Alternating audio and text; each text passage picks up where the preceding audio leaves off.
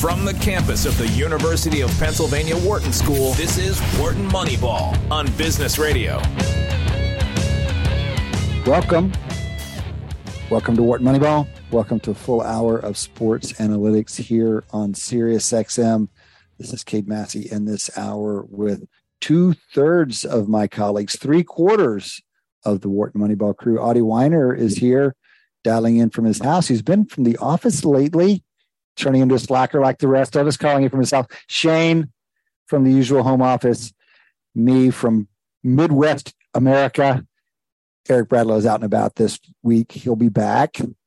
We are recording on Monday afternoon. We're going a day before July 4th in honor of the national holiday. Our show will go up on Wednesday morning on SiriusXM. Will be replayed a few times over the course of the week. And we will, of course, get the podcast up on Wednesday as well. Gentlemen, good to see you. I believe I was away last week. It's been a little while. We're doing Zoom as we typically do these days. We've got a lot of baseball to talk about. Maybe before we dive into baseball, we can collect a few miscellaneous topics. I think we've all got a little something we're curious about. Audie, it's been a while since we've heard swimming from Audie, but Audie's got some swimming observations for us. Aud? I do, mostly because my back problems have caused me to head back to the pool. So I'm starting to pay more attention to swimming. And two things of note. Katie Ledecky, who's probably, the most convincingly unbeatable female swimmer in the world, lost in the American Championships in the 200, which is probably her weakest event, to a 16-year-old. She's more of a long distance, right? 800 and 1500. Okay. But, and a 200 is close to a sprint. It's not a super, it's not a 50 or 100, but it's a 200 mid sprintish. But she lost to a 16-year-old. And when that happens, I always find, wow, that reminds us that there are sports where age is actually, you can actually compete at the national level. And on the men's side, a 16-year-old beat one of Phelps' old records for the best time ever by a 16-year-old, which is remarkable. I watched the tape, and these 16-year-olds are just a lot smaller than the full-grown men, and yet they're just unbelievably fast. And you got to wonder, what's going on? Flexibility, strength. Well, yeah, it's gymnastics. You're washed by 16, right? Yeah, well, that's for women's gymnastics. That's such a size-oriented and flexibility-oriented. This is like the men's butterfly. This is like the big men event, but it is 200. Oh, you mean it was a men's event or a women's event? Oh, no, so there's two 16-year-olds. Claire Weinstein beat Katie Ledecky, and Tom Heiter beat Phelps' old record. Means, I think, interesting. It's a long ways from the Olympics, and we'll pay attention to it again, but I just thought we'd throw it out. That is fun. My memory, I could have this wrong, and it's been a while, and I don't follow swimming closely, but my memory is that Ledecky kind of burst onto the scene at an Olympics as a 15 or 16-year-old kid, and she crushed some grand dame of British swimming in some long-distance race, and there was this little kid against this grand dame, and just kept on like, and Murray was like, oh, my God, what's going on here? Do I have that right? You do. You usually see that in the long distance races where size isn't the dominant predictor of winning. And when the youngsters who seem to have sort of enormous amount of stamina per unit power, I think is potentially the advantage that a younger person has. They're not as strong, but they tend to have a lot more stamina per unit of power. I'm just making this up. Maybe it's something. I like it. All right. Well, thanks, Ad. Remind us, where are we in the Olympic cycle? Don't we have some Olympics coming up sometime soon? Or do we had a delay from, remember, the 2020 was delayed to 2021. So is Paris going to be back on track 2024? That'll be next summer. I think so. I think that's exactly right. So we're not that far away from it. Okay. So another question, this sounds like a Bradlow question, but maybe he dropped it in here before he went away, wherever he is today.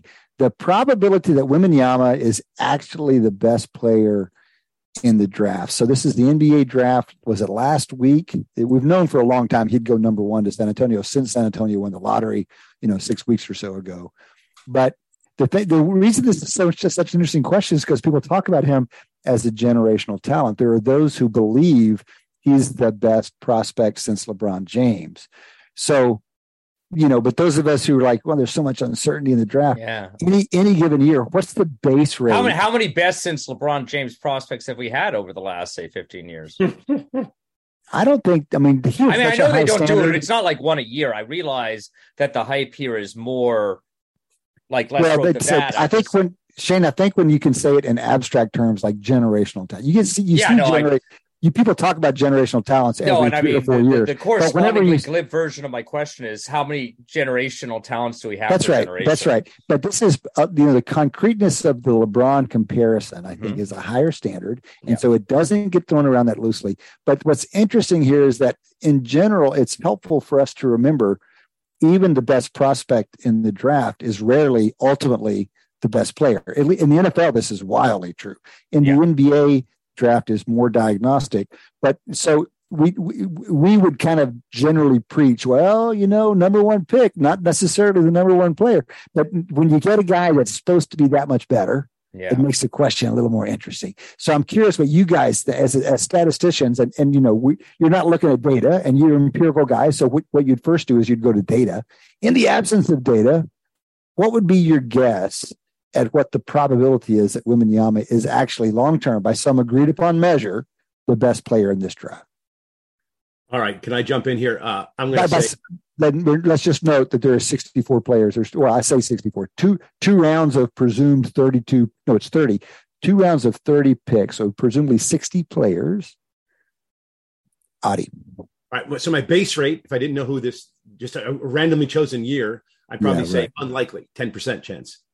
Where do you come up with that? How do you come up with that? Just look at, great players. A fairly small fraction were number one picks in their draft. Okay. So just look at great players, and you're seeing that they mostly weren't number one. So I think that's a pretty good base rate.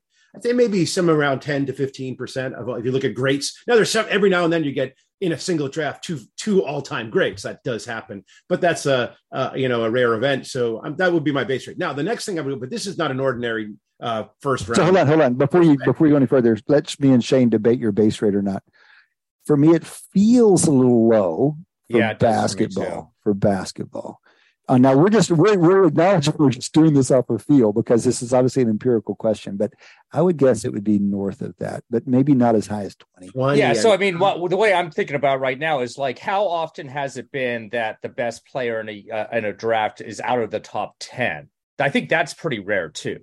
So if we sort of say that, 80 to 90% chance that one of the top 10 players, which means, the number of drafts doesn't actually really matter, or the number of draft rounds doesn't really matter to the calculation. That's right. If it's like 80%, say, for the top 10 players, how do you kind of distribute, how do you distribute within that 10? Do you maybe do want to do more than half of the first five? You start segmenting it down, and I still do think nice. I think I would probably be more like in the 25%, a third range for the top number one pick being the top player of the draft. No, I'm not sure. That's getting up there. I'm between. Yeah, now that I say maybe more like 20, 25. Okay, I'm going to go 15 or so. But now we're just getting base rates, and we want to permute that this year because this guy's supposed to be better than the typical first round pick. So what are you going to do with that information, Audie? Okay. So that's a good one, because that means he's better than or worse than the average first pick. And I would say, I don't follow basketball that closely. He does seem to me, with the hype, that he's better, certainly better than average. Is he a lot better than average? Who made enormous hype? Zion Williamson, wasn't he a superstar draft pick? Obviously pretty good. Zion is an interesting, important consideration, because injuries are probably going to keep him from ever being the best. You're going to deflate anybody's chances just by the risk of injury. To the extent, I guess as a follow-up, are we kind of, this probability, would this be evaluated after like a 10 or 15 year period? When do we decide who the best player of the draft? Career. Yeah, so it is a career measure. Then you got to kind of factor in injury there, and that probably brings it down quite a bit. Yeah. So what are you going to go up? You're going to go base rate 10 plus what, Audie? Okay, so I would probably at least, remember I went with a small base rate, and you probably convinced me that it's probably too low. I would say he's probably closer to 40 or 50%. Oh my gosh! Without looking at anybody else, right? Dude, wow! You think that's too high? Y'all had me. So I'm starting at a slightly higher base rate than you, 15% or so, maybe 20. and I'm going to go up to 25. Oh, wow. Very little. Are you biased by the rest of the people in the draft that you might know of? No, I'm not paying attention to anything. And I'm ignoring all the chats that Matt Datz is feeding us. We're like, we don't want to do this without. Yeah, I don't know if this makes it this makes my opinion less valuable, but I'll give it anyway. You know, as somebody who very casually follows basketball, definitely the least of the four major sports, I've been kind of surprised, and I've always been that kind of casual level fan. Kobe, LeBron, Durant, all these guys came along and I was hearing about him a ton. This guy, again, I keep getting surprised that everybody's talking about this Wembanyama as this level. Yeah, but I think that's more of you. I think that's more of you. Yeah, that's more on you. I'm going 1/3, fellas, 1/3. And the point of the exercise, I think, is that given his hype, you would intuitively expect it to be higher than that. But the nature of the uncertainty is such that you got to kind of regress down. And I'm going to land at 1/3. All right. Now, how about how would you change it now that we know who's in it? None of us know in it anyway? No, I don't know. No, it doesn't matter. We're statisticians, man. Now how do you change given all the stuff that Matty Datz is pumping in our? I'm ignoring it. We don't have time to process it. Right? Yeah. Like, we did ask, but he did give us the right thing up front, because Audie started out saying, look at the great players, how many were number ones? The right question is, look at the number ones, how many were great players? And so the first thing that Matt fed us was all the number ones. And that gives you the empirical, if you can kind of suss it out as the empirical base rate, not the answer, but the empirical base rate. Yeah, and I looked at him, and I'm not such an obvious knowledgeable person of all the names, but I look at the number ones and I'm like, okay, really? And then he starts feeding me all the people that are great by year, and those I all know. and so Anthony Davis was number one, and back in 2000. So your 10% may not be that far. I mean, you start looking at Doncic and Tatum, O'Neal, and Jamal and Morant. I mean, these are great players, right? Yeah. All right. Well, one more random topic before we slip into baseball. What about the what do we got here? It's the NHL. Tell us about this trophy. I'm intrigued. Shane throws this in the here. Apparently, the Selke Trophy. Yeah. So Patrice Bergeron wins this thing for the 6th time, which is a big deal. But this thing is what intrigues me. They have a trophy for the best defensive forward. Yeah, it's a great award. Yeah, no, and I mean, I think it's kind of, under recognition that those, under certainly historically and even in current day kind of statistical collecting, the kind of defensive, prowess of forwards is relatively under-tabulated, underrated, under-acknowledged. And so it's kind of nice that they have this award for players, and they've had it since like the late 70s or so. Patrice Bergeron is very unique in that, in just terms of, just kind of how exemplary he's been his entire career as a defensive forward. I think this is his 6th time winning it. And he's been top 5. This is kind of like the MVP in baseball, where the hockey writers vote on it. And, even if you don't win, having a top 5 finish is kind of, still laudable. He's been top 5, I think, the last 15 years. Wow. Or 14 years. Shane, tell us what a forward does in hockey to distinguish himself as the best defensive forward. Come back on a back checking. Penalty. I don't actually know how they factored in, but penalty killing also obviously is a way in which forwards, kind of play a very important defensive role. Oh, that makes sense. Okay. I wonder why, what that would look like analytically. Yeah, the penalty kill unit in particular, because you want what you typically have is a bunch of sharpshooters in there, right? Because you're trying to penalty kill. Yeah, how do you even staff the penalty killing unit? Well, typically, your best defenseman typically, unless they're, sometimes there's defensemen that are kind of specifically good in penalty kills, but your best defenseman, and then again, sort of, you put one forward in there? Is it 2 forwards? No, it's 2 forwards. It's 2 and 2? Forwards. 2 and 2. Okay. One of them's usually like a center or something like that, just for faceoffs, because that's really important on a penalty kill as well. And it's basically, again, you asked the right question, but which is, this is voted on by hockey writers who presumably watch the games and are, making wise decisions. But if you were to kind of do this analytically, or if you were trying to identify somebody who's doing a good job that isn't kind of an obvious eye test type of situation. Right. I wonder, because now I'm skeptical. Shane, now I'm saying it. They just, no one knows how to give this award, so they just keep on giving it to Bergeron out of inertia. I want to know analytically. I want them to surface somebody analytically who they're not appreciating. There's the question for the hockey analysts in our community. Who should be, if you just use the numbers to identify the best defensive forward, who is underappreciated out there just by the numbers? Yeah. That would be an incredible question. God bless Patrice Bergeron, but now I think it's inertia because no one knows what they all are supposed to be. I'm joking. Hockey fans, I'm joking. Okay, baseball. We've got some things. But first, we have to start with, my God, the perfect game. Not only a perfect game, but from a Yankee, for God's sake. So, and not only a perfect game from a Yankee, but a guy who just been like jeered off. Who usually sucks. Yeah, so how does this work? Does it diminish? Does it diminish the accomplishment? I can't help but feel like the accomplishment's diminished. It was against the A's, right? Audie, defend your pitcher. Okay, well, a couple things. Yes, it diminishes the accomplishment slightly. The A's are bad, but if it's not Don Larson doing it in the World Series, right? Okay, that's certainly a little bit different. But baseball is a game where even the worst team has a solid chance of winning a game. Absolute worst against. I mean, the biggest odds tend to go 65-35. So. They are professional hitters. Just throw that out there. And so you got to value the accomplishment. The thing about Herman, which is really interesting. Well, hold on, Audie. On that point, I would love to know from the forecasters, sim people, the probability of a perfect game versus the average team, a good team, and the worst team.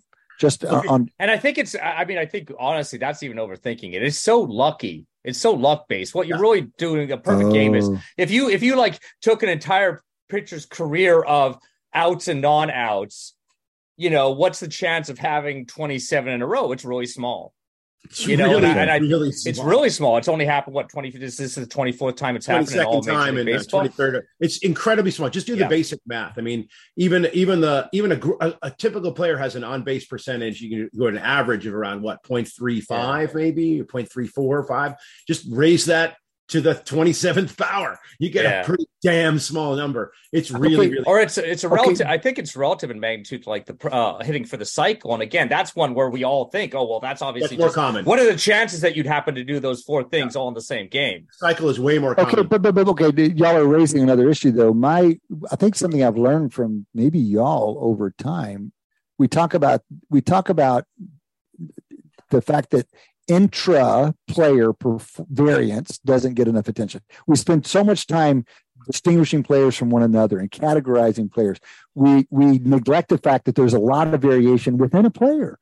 And so, if we attend to that, then all the little glib things y'all just said don't apply because all these outs aren't independent. A pitcher on any given night is a different guy than he was 5 nights before in his previous start. I get. Oh, go ahead, Audie. We actually had the on my Wharton Moneyball Academy, we had some guest speakers.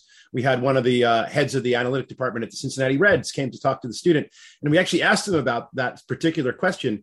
Are starting pitchers like the most variable position in baseball? And the answer is yes. And the real question is, how they are one of the most unbelievably variants compared to any other sport. This is a guy. Is that right? This is a position, and I actually have some data on it. I put it up in our rundown. That if you look at the likelihood of a great game being thrown, you'd think that the great games are dominated by great pitchers. It turns out they're not. And that a really crappy pitcher is only about half as likely to throw a great game as a great pitcher. That's just remarkable. Yeah. If you go and look at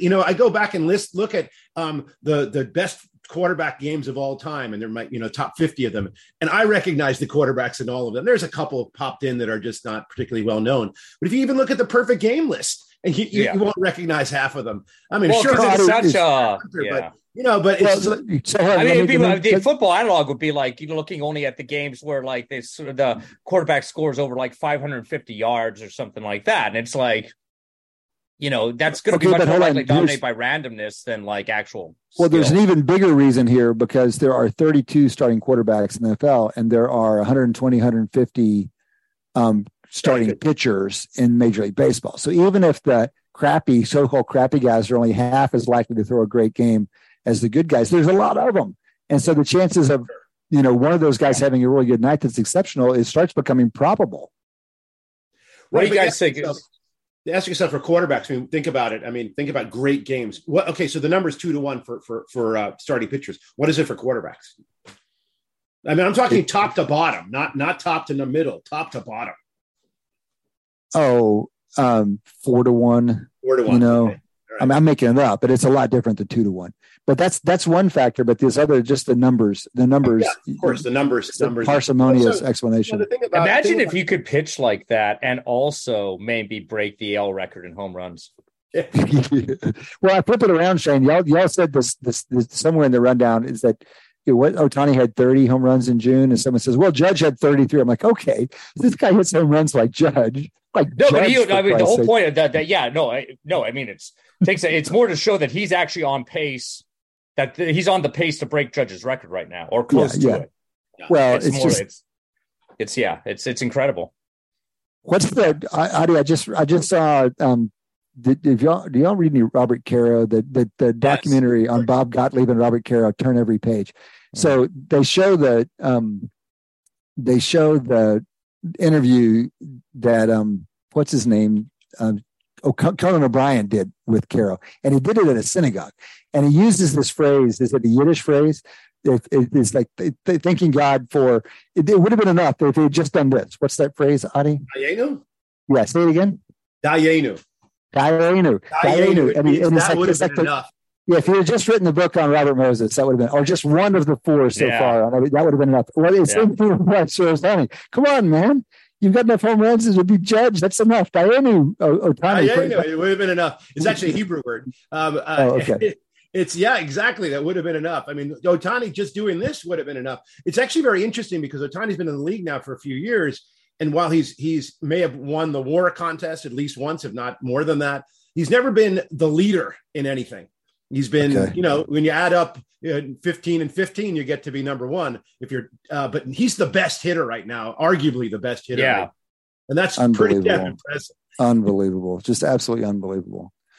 All right, so give us a little bit of I know it's not quite All-Star break. It is July 4th. It's almost the same thing. Mm-hmm. Give us a little first half rundown, especially on some of these unexpected teams. Adi, you just mentioned having someone from the Cincinnati Reds pitching staff in to talk to the team. I saw him play. I saw Ellie De La Cruz. I saw him K in the first inning. But it's fun that the Reds are good, the Diamondbacks are good, the Orioles are good. What is your assessment of the league at almost the halfway point? I mean, the assessment is that it's almost like a changed league with the new rules, obviously primarily as an entertainment factor. It's just so much more fun to watch because it's faster. A great statistic I saw just this morning, communicated to me by my daughter, and I just point out how amazing that is. I learned something about baseball from my daughter, which that there fewer than 10% of the games have gone to 3 hours or more this year. Nice. And that in last year was like 55%, and it hasn't been anywhere near that in like 25 years. So it's the fact that no long games are happening was really the remarkable change, but also the base stealing and all these teams. You mentioned the Reds, the Orioles, the Rays, the Arizona, Texas. These teams are young and they're fast and they're taking advantage of the new rules and they're almost stealing runs. I've seen at least one. There's been a couple. Just saw one the other day. Steals of home. Now, wow, steals of home. Yeah. I mean, they always have happened, but. They just appear to me. I mean, people stealing a run, essentially getting on and then running around the bases. And it is worth noting that the Rays, I think, are leading the majors in stolen bases, kind of going through our basically at the halfway point. They've got about 100 stolen bases, and I think the Rangers had the most stolen bases last year, and it was only like 128. So we're almost at double the number of stolen bases, kind of at least at the top end among teams that choose to take advantage of it. And it kind of brings up this. Go ahead. As baseball fans and baseball watchers, are y'all enjoying the effect that the stolen base is having on the game? Is it adding entertainment value? Are you happy with that much or twice, literally almost twice as many stolen bases? Oh, fantastically happy. Yeah, no, I am too. Why? I mean, I think the just because there's more activity. I mean, it's more kind of, exciting events. It's like we like balls in play. We like, we like field it, if strikeout.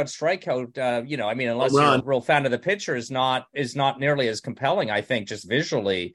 So that's really cool. I also like kind of just sort of seeing it as kind of like looking at like which teams are taking advantage or which players are taking advantage. It's interesting to me, like, because we talked about Luis Arias last week where he's still flirting with like 400. And I'm like, oh, so that guy's on base literally more than anybody else in the first half. And he has 3 stolen base attempts. Mm-hmm.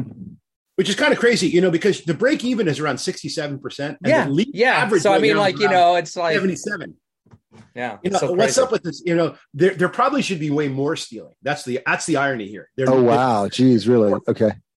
So I got one question for y'all. As I look around the standings, one that jumps out to me on the other end, I know a lot of people making a fuss about the Mets, but the Padres, I think, are the ones that most jumped them because they were such presumed contenders in the West. And so do any insight on what's going on with the Padres? And they've invested so much in recent years. Yeah, no, I mean, I don't really have a great insight. I mean, they were almost, you know, they went to the NLCS last year and then added pieces, including, you know, the Red Sox shortstop. I'm not happy about that. So, I mean, I'd like to invoke a curse, but I think, no, I also think they could still be there at the end. They're not like, you know, they're not out of it or anything like that. They would be a team I would sort of, you know, I would kind of buy low on them.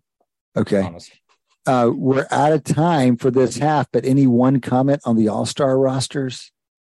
Atlanta Braves. They have like half of the NL roster. Atlanta Braves and Rangers both have like 5 or 6 position players and a couple pitchers, and neither of them are top 5 in payroll. Nice. All right. We'd like to see something like that, with apologies to you, AL Easters.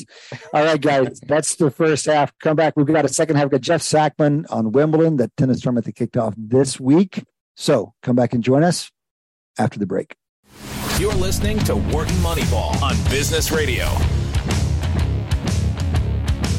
Welcome back. Welcome back to Wharton Moneyball. Welcome back to 60 Minutes, 1 hour of sports analytics here on SiriusXM. This is Cade Massey in this half hour with Shane Jensen. Audie Weiner has been tripped up by some technical difficulty. He might roll in here in a little bit. If not, he is here in spirit. Eric Bradlow out and about doing Eric things, also here in spirit. Also in spirit and in actuality, Jeff Sackman is with us today, coming to us via Zoom as we are to each other and as we do these days. Jeff is, among many other things, a tennis analyst. We've talked with Jeff a number of times over the years, but it's been a while. In fact, I think it may be pre-pandemic since we've talked to Jeff, and we've missed him, damn it. We enjoy him immensely. He's one of the best you can read on tennis, in our opinion. And we're glad to see you, Jeff. Thanks for making time for us. Absolutely. Thanks for having me. Jeff is coming to us from Oslo. He lives there, even though he's a native of the Pacific Northwest in the States. He lives there now. He is the founder of tennisabstract.com, tennisabstract.com. You can also find him on Twitter, I believe, under the same handle. You find him published in various places, many places over the years, these days mostly at tennisabstract.com, but we strongly urge you to track him down for a deeper look at tennis, not just the superficial stuff, which can be fun, but deeper analytical look at tennis. Now, Audie seems to have managed his technical stuff and is flying in here wearing some Miami Dolphins aquamarine T-shirt, looking ready to go. Okay, Jeff Sackman, how are you, sir? What is on your mind this week as probably the most famous of tennis tournaments get underway? Yeah, this is the big one. Wimbledon is the centerpiece of the tennis calendar and has been for over 100 years. Novak Djokovic is going for history. We're going to see whether he can add yet another Grand Slam. We're looking to see whether Iga Swiatek can figure out how to play on grass and cement her status as the best player in the game. Every Grand Slam, there's so many questions, and this one's no different. Well, I being forecast people and probability people, I was drawn immediately to the forecasts on your page. You break down both draws, and digging through the men's draw, I see that even though Alcaraz is, I think, the number one seed, Djokovic, you have as twice as likely to take the title. I think it's something like 37-18, something like that. Can you talk about what's going into those numbers, how you think about forecasts? How much of that is a draw? Does Alcaraz have a tougher draw? If those guys were head-to-head, what would you put their probabilities at? That kind of thing. Yeah. My draws are based on ELO ratings, and I'm sure you and your listeners are pretty conversant in the whole ELO concept. The major tweak that I have to do for tennis is that players play differently on different surfaces. So Alcaraz he's not a clay court specialist, but he grew up playing on clay courts. He's had his greatest successes so far in his career on clay courts. Djokovic, on the other hand, plays well on every surface, has played very well at Wimbledon in the past. So my ratings take into account both the player's overall performance and their surface-specific performance. Alcaraz has very little experience on grass. He did win one of the warm-up tournaments, but still, that's nothing compared to what Djokovic has. So the biggest part of that difference we mentioned, which is absolutely right, I think it's 37%, 18.5. The biggest part of the difference is grass court experience, proven grass court excellence. I think there's a little bit of a draw effect as well, which can be huge, especially on grass courts, because the seedings are determined by official overall ranking. So you've got Casper Ruud, our hero here in Norway. I think he's the number 4 seed, the number 4 player in the world, but he has basically nothing going on grass. Like, he didn't prepare at all. He was hanging out in Norway for the last 3 weeks since Roland Garros. He did win today, but no one's expecting him to go much further. So that's someone who on paper you'd look at and say, oh, that's a semifinalist. But a tennis person's going to look at that and say, someone else is going to be in the semifinals. So you'd much rather be on the other half from him. But that sort of thing goes right down the draw. I mean, you've got a number 30 who could be a real threat. You've got number 29 who's basically never played on a grass court. So with grass court tennis, it's so rare these days. It's kind of like you have to throw away the top level numbers, and you have to dig into what people have actually done on grass courts. Jeff, do the tournaments consider surface performance in their seeds? Not at all. Wimbledon, not a zero.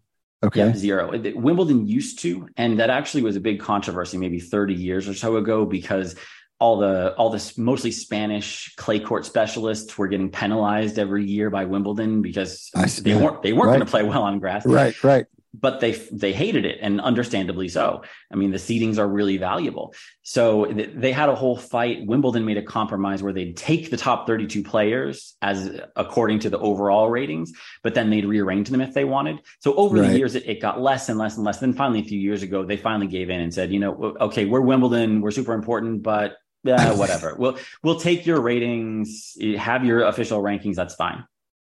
Okay, well, that just introduces additional noise in the important variation in the draws, right? So it exacerbates the thing you were talking about before. Shane had a follow-up question here, I believe.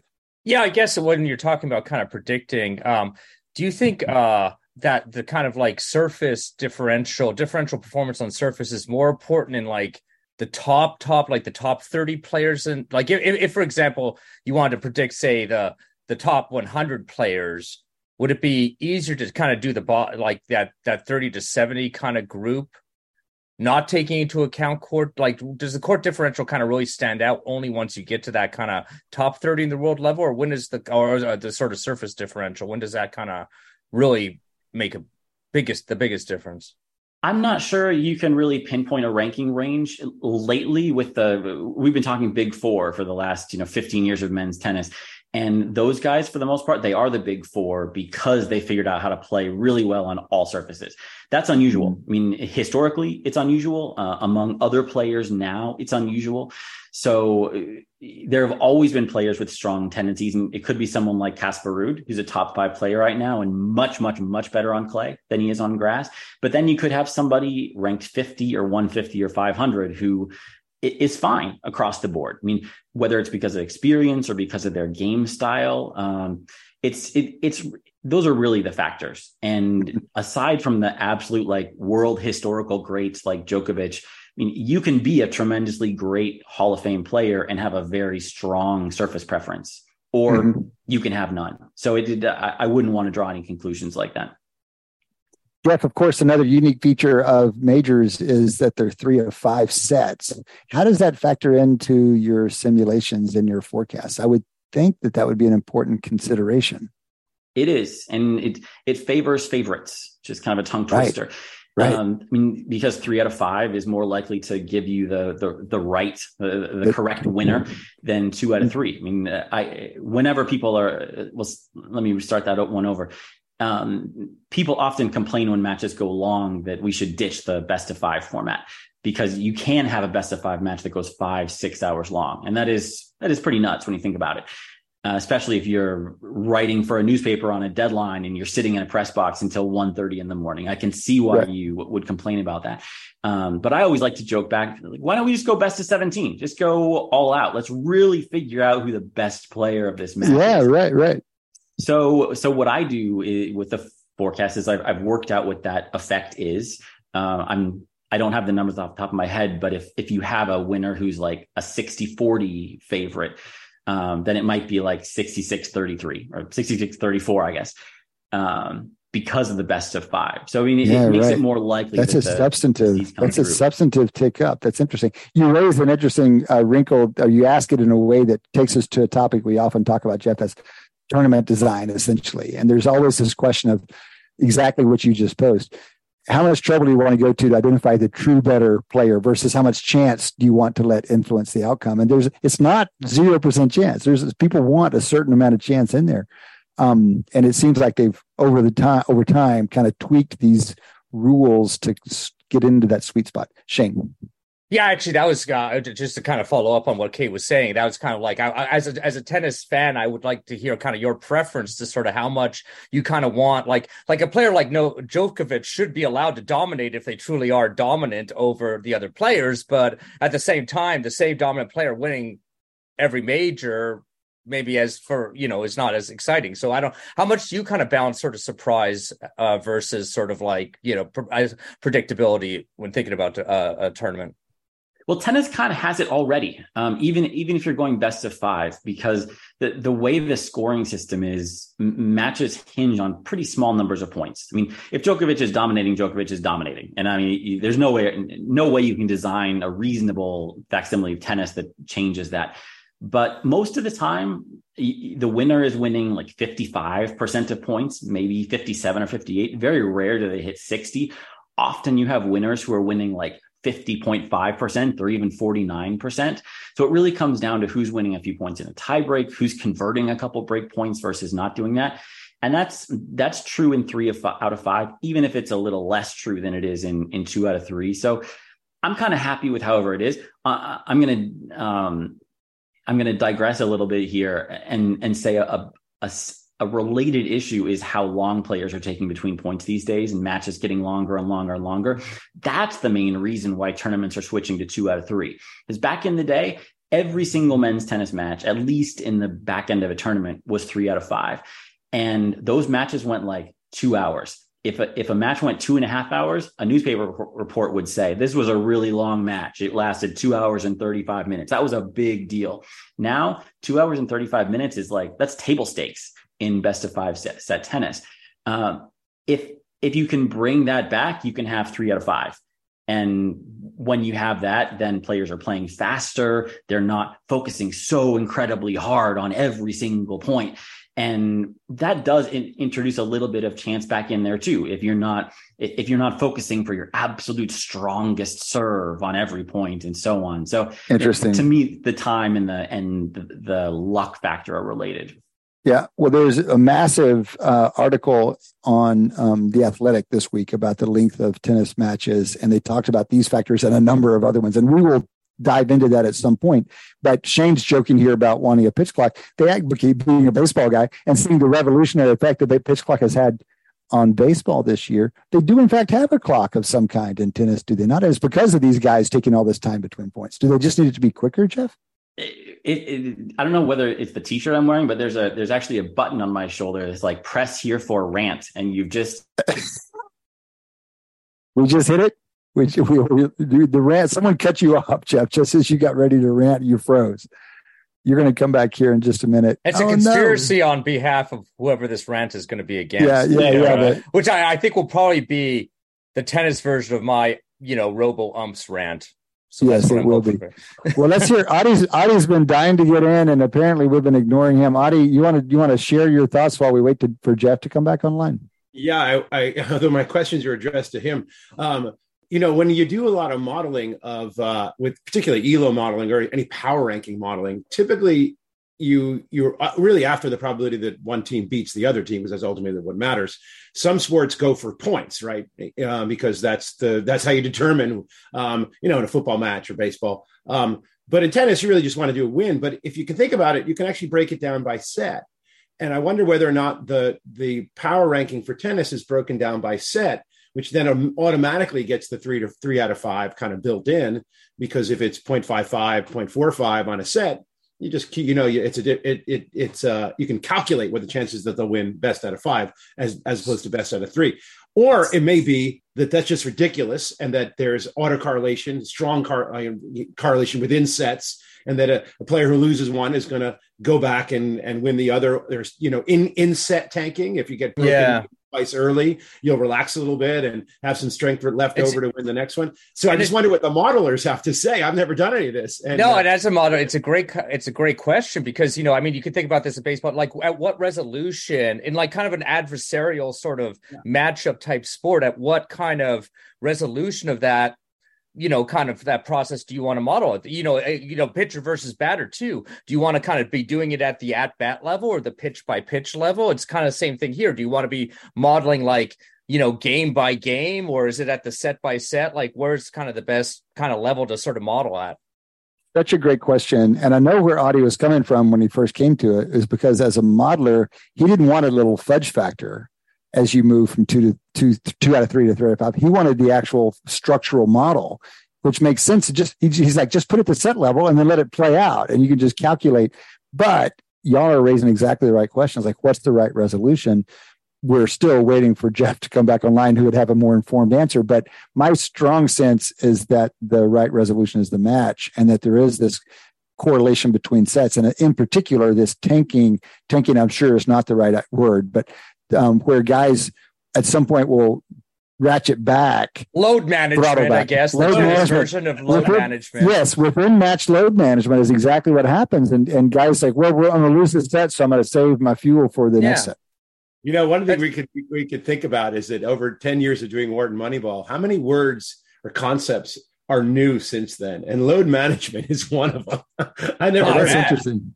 Well, I was the process already was...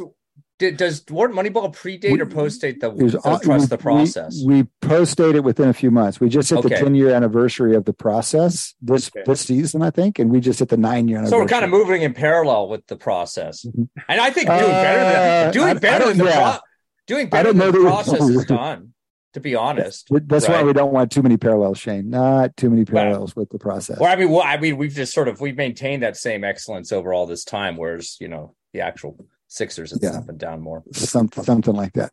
This is Wharton Moneyball. This is Q2 of Wharton Moneyball. Shane Jensen, Audie Weiner, Cade Massey in here with Jeff Sackman talking a little bit of tennis analytics. We have Jeff back now, having surmounted his technical issues. Jeff, before we get to your rant, we think some tennis authorities are eavesdropping and cut you off because you said you were going to give a rant. But before we give you that, we have a question from Audie, and it goes to the modeling. And the short of it is, like, what's the right unit of analysis for evaluating head-to-head strength?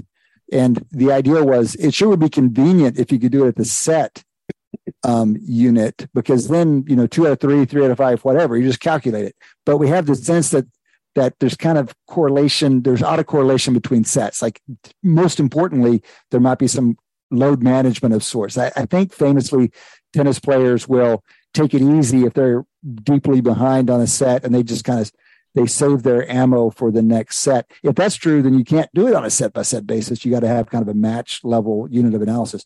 What's your take on that part of it?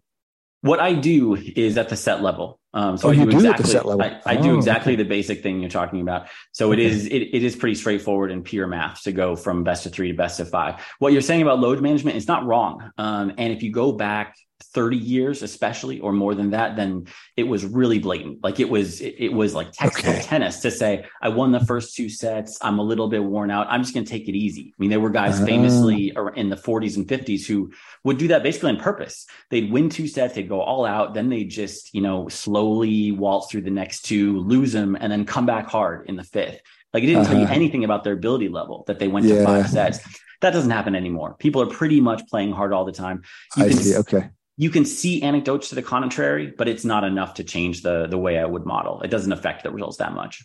Okay, Shane. Just as a quick follow-up to that, the other way you could kind of look at it within set load management, you could kind of look at like, you know, do we kind of see more 6-0, 6-1? Like you'd kind of think you'd see it sort of like, you know, the game results within set, whether or not load management was occurring. Because if a particular player's, you know, stopping, you know, they're really not trying very hard at like once they're down by two games, you're going to get kind of almost more sort of big kind of differentials within set of games than you would expect kind of by chance. I don't know if people have looked at that. I think the way that coaches coach these days, like the conventional wisdom in tennis works against that. I think that they're, for various reasons, they're encouraging players to go close to all out most of the time. So if in men's tennis, the serve is so dominant most of the time that if you're losing a set, then at the very least, you want to keep holding your serve so that you can serve first in the next set. So force your opponent to serve it out. Even if you probably won't win, even if it's Isner serving it out, and he's definitely going to beat you. In women's tennis, it can be so topsy-turvy, even if that's just perception. There's this idea that, okay, I'm down 5-30, but if I just crack a couple return winners here, I'll change the momentum and who knows what could happen. Maybe I'll win the next 12 games on the trot. And I mean, maybe that only happens once or twice a season, but the perception is there that if you keep pushing, you might crack something open. And that means that they're not trying 100% in every point, but it's closer to that than there would be in pretty much any set or really any reasonable way you'd teach tennis if you were doing it with pure analytics. But that's just the way they think about it. All right, Jeff, we're going to time out here in a second. But before we do, we want to circle back to the rant that you were about to give us before you got cut out. We were talking about the length of these tennis matches. We referred to this Athletic article that came out this week. It really sounds pretty extensive how much longer matches are getting. And we talked about the fact that they do actually have a shot clock or pitch clock, if you will, but this somehow isn't working. What are your thoughts on this? Okay. So the serve clock allots 25 seconds between points. And the first problem is that's a long time. I mean, most players did not use 25 seconds between points. Okay. So, I mean, you don't save much time if you stick with that in the first place.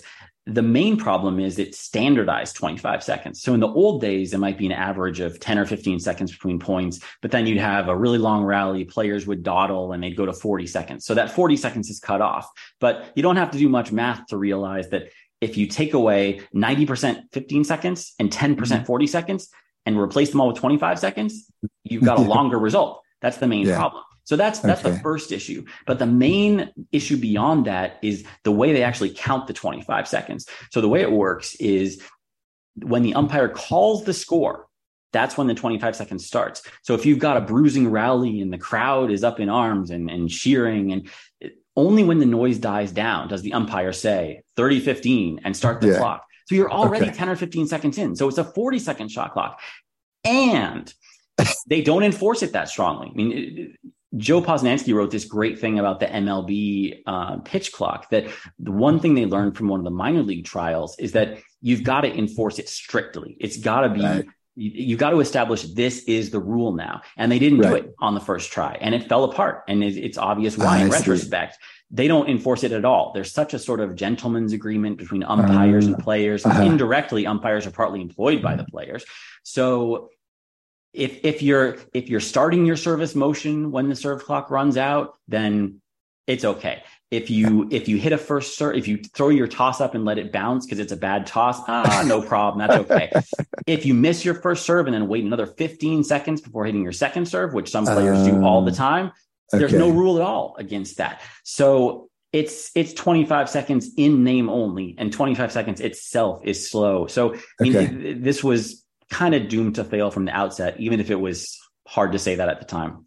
Okay. All helpful. And the pitch clock being such a high profile element of our sports watching life this summer, it's an interesting wrinkle to add to our Wimbledon watching.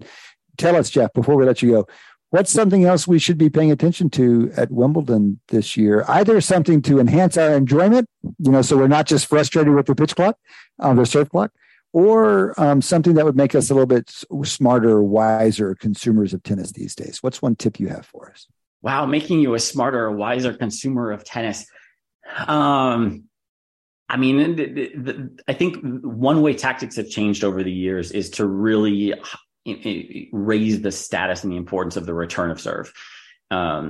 Serves come back more than they did for a while in tennis. In women's tennis, return of serves are more aggressive than they've ever been. So someone like Arena Sabalenka or Elena Rybakina, who are two of the big three in women's tennis right now, they serve big. Absolutely. They're going to hit some aces, but they are absolutely swinging away sometimes on returns of serve. Even if they're playing each other, even if they're facing 110 mile an hour first serves, they're swinging away. They're going for corners.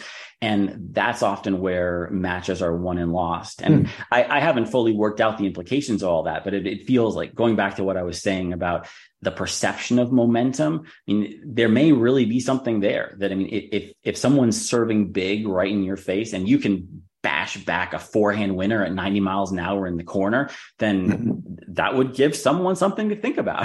So it's no longer the tennis of the 90s or the early aughts where it was just like chip it back in and hope for the best. It's a tactical play in its own right. A lot of players are stepping in more, both men and women. And that's often what's defining the point more than the serve itself or more than any later tactics, because points don't run that long. So that second shot is really what's determining how it's going to go.